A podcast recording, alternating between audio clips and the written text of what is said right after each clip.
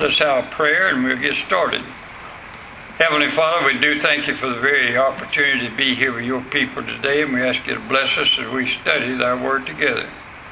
Lord, we're very concerned about our country, and we ask you, Lord, Lord, you bless, take care of us. In Jesus' name we pray. Amen. I'd like for you to turn to Genesis chapter 17 with me. Genesis chapter 17.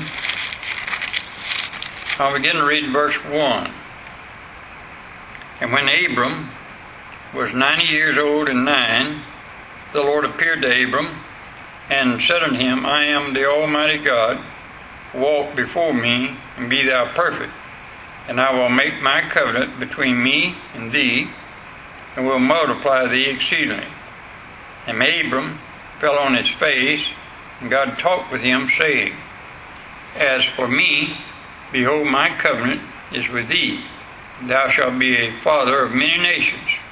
Neither shall thy name any more be called Abram, but thy name shall be called, it shall be Abraham.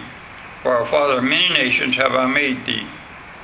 And I will make thee exceeding fruitful, and I will make nations of thee, and kings shall come out of thee, and I will establish my covenant between me and thee, and thy seed after thee in their generation for an everlasting covenant, to be a God unto thee, and to thy seed after thee.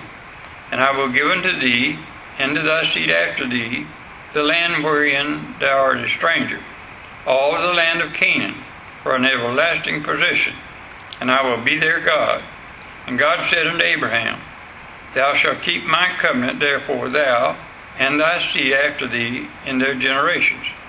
And this is my covenant which you shall keep between me and you and thy seed after thee. Every man, child, among you shall be circumcised, and you shall circumcise the flesh of your foreskin, and it shall be a token of the covenant between me and you. Pray with me, please. Heavenly Father, would you bless the study and the reading of thy word today? In Jesus' name we pray. Amen. I've been reading the book of Genesis and studying it. Uh, I was talking to Ronnie last night. He always called me on Saturday night and talked with me.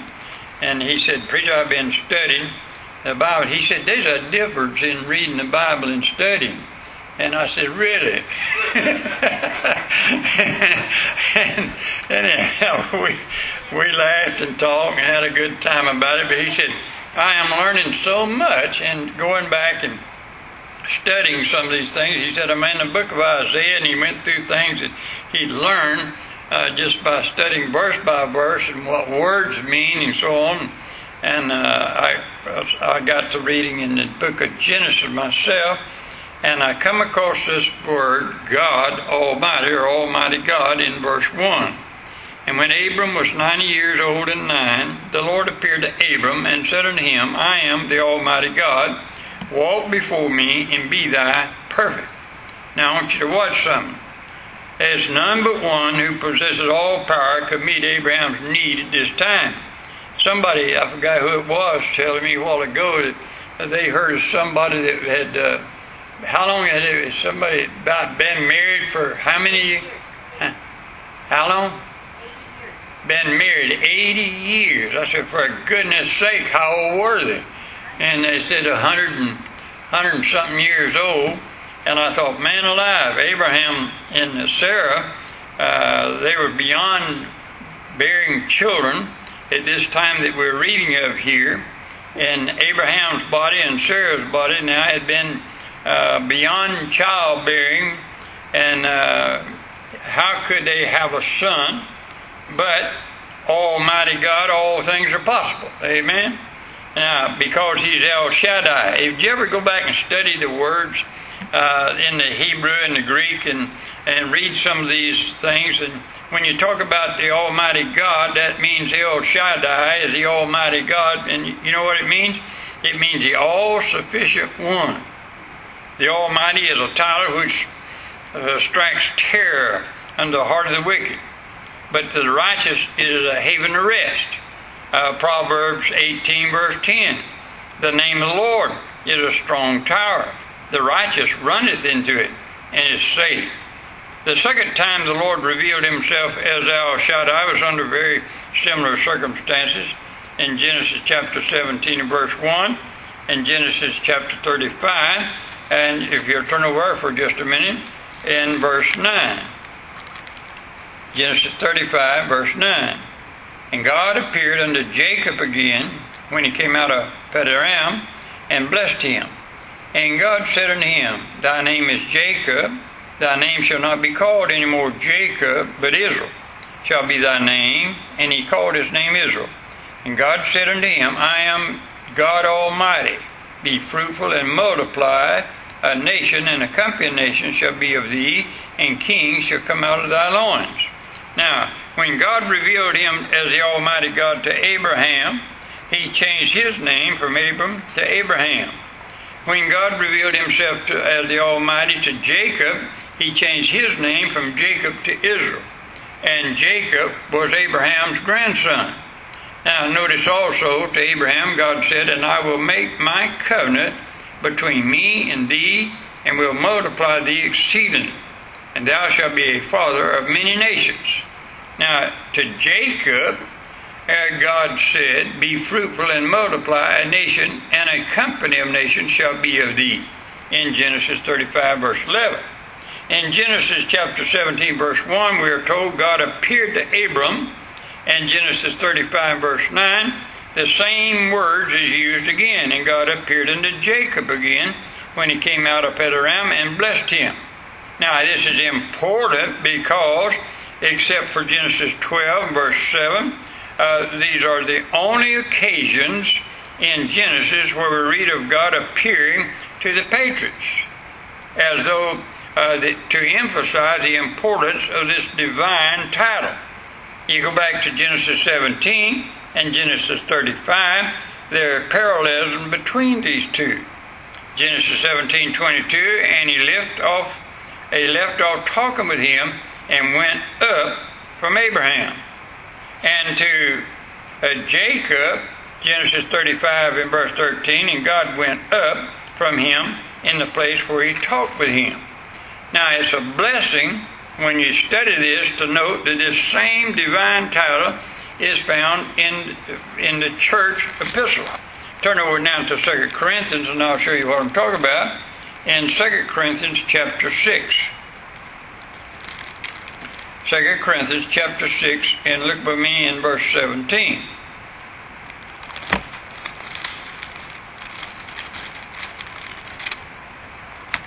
Wherefore come out from among them, be ye separate, saith the Lord, and touch not the unclean thing, and I will receive you, and will be a father unto you, and you shall be my sons and daughters, saith the Lord Almighty. Now, some wonderful reasons our God and Father the Almighty is so important to us. Number one is because Hebrews chapter 2 verse 18, He is able to succor them that are tempted. And it's, it's it, I know one thing, in our human bodies we're not able to do that. Amen? We can't handle temptation, but God said He can handle it through us. And it's because our God the Father, the Almighty, Romans 8, verse 39, is so important. Nothing shall be able to separate us from the love of God, which is in Christ Jesus our Lord. because God's the Almighty, I have the assurance of my salvation then. I, I'm, I laugh at these people that say they once were saved but they're lost.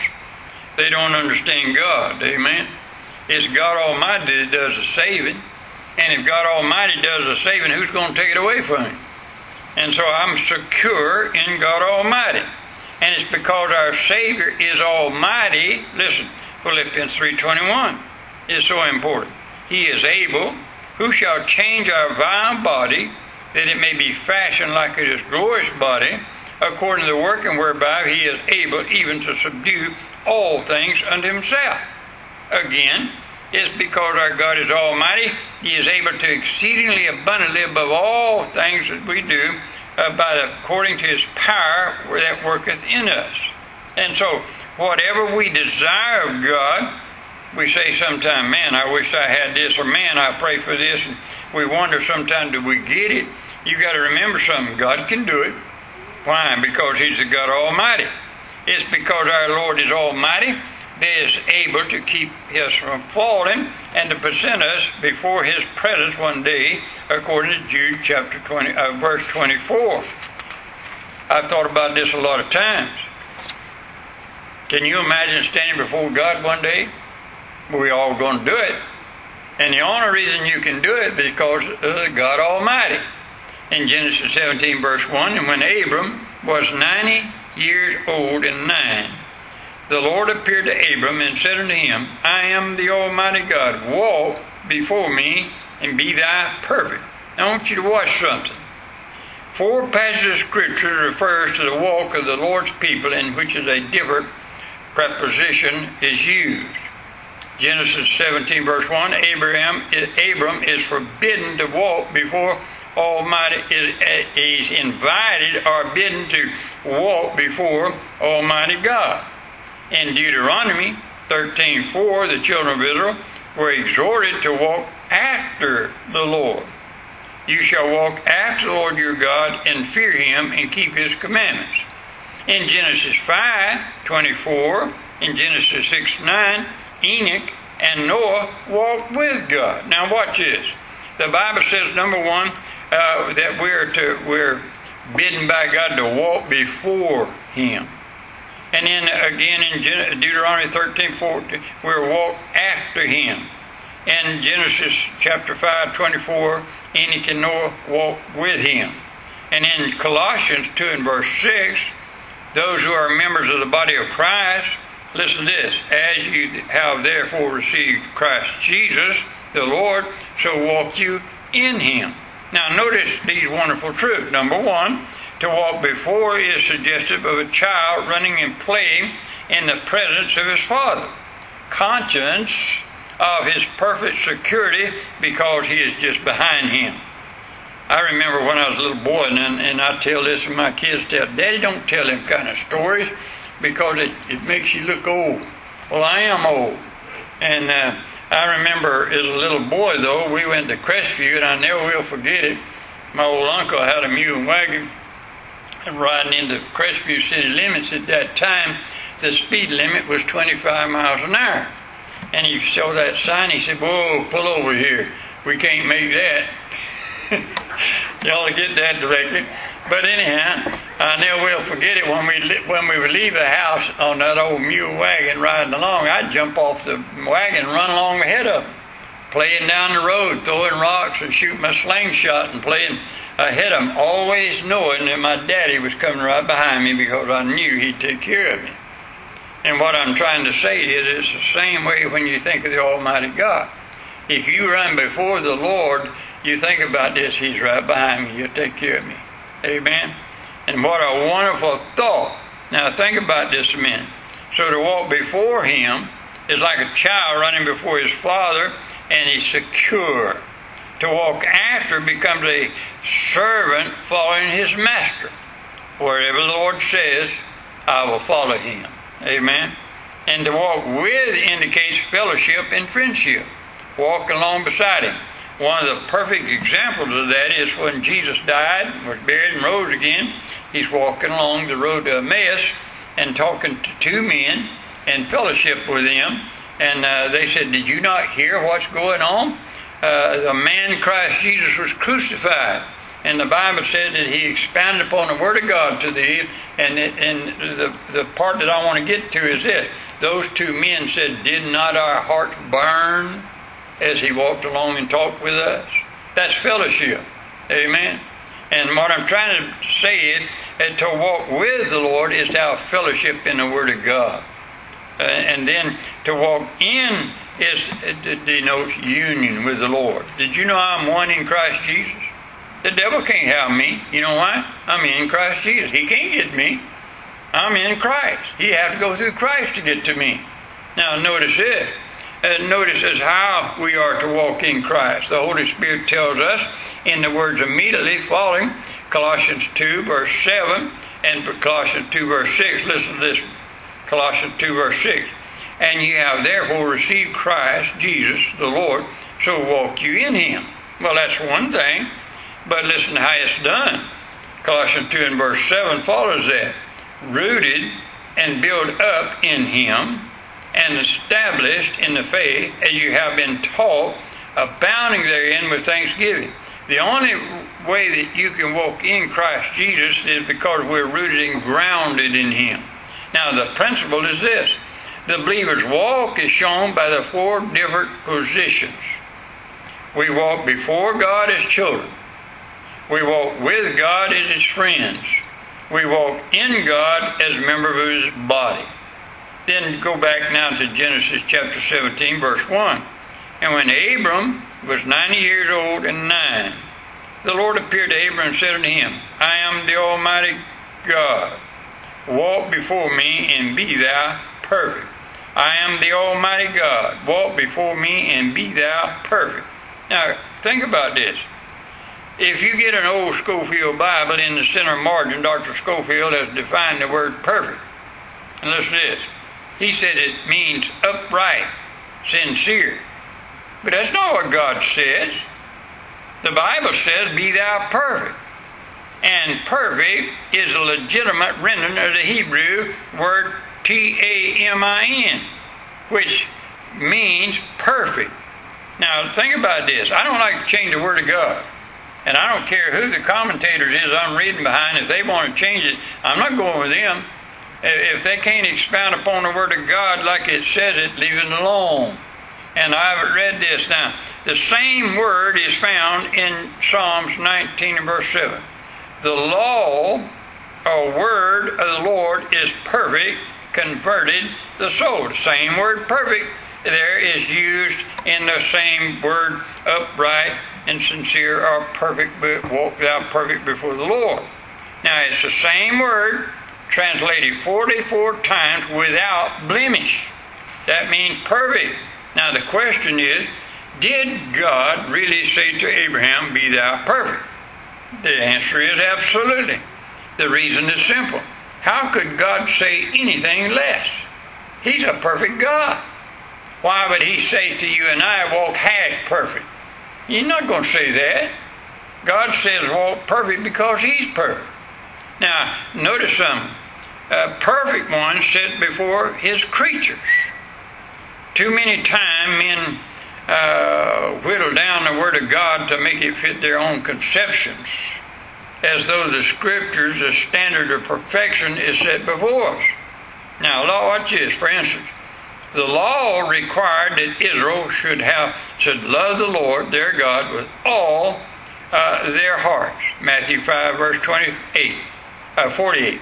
Jesus bade his disciples, "Be therefore perfect." as your Father which is in heaven is perfect. Now what? The teaching of the epistle is all summed up in that word. 1 Peter 2.21 Christ also suffered for us, leaving us an example that you should follow in uh, his steps. And Christ is a standard of perfection. That is what we are to constantly strive for perfection. The only one that's perfect in this world is Lord Jesus Christ. But how could God Almighty say anything less to you and I but walk you perfect before the Lord? You know how you can do it? Because we're in Christ Jesus. And Christ Jesus is perfection. No one has ever attained perfection except Christ. But we are to be as Paul stated, and I'll read this to you. Turn over Philippians chapter 3 for a minute. Philippians chapter 3.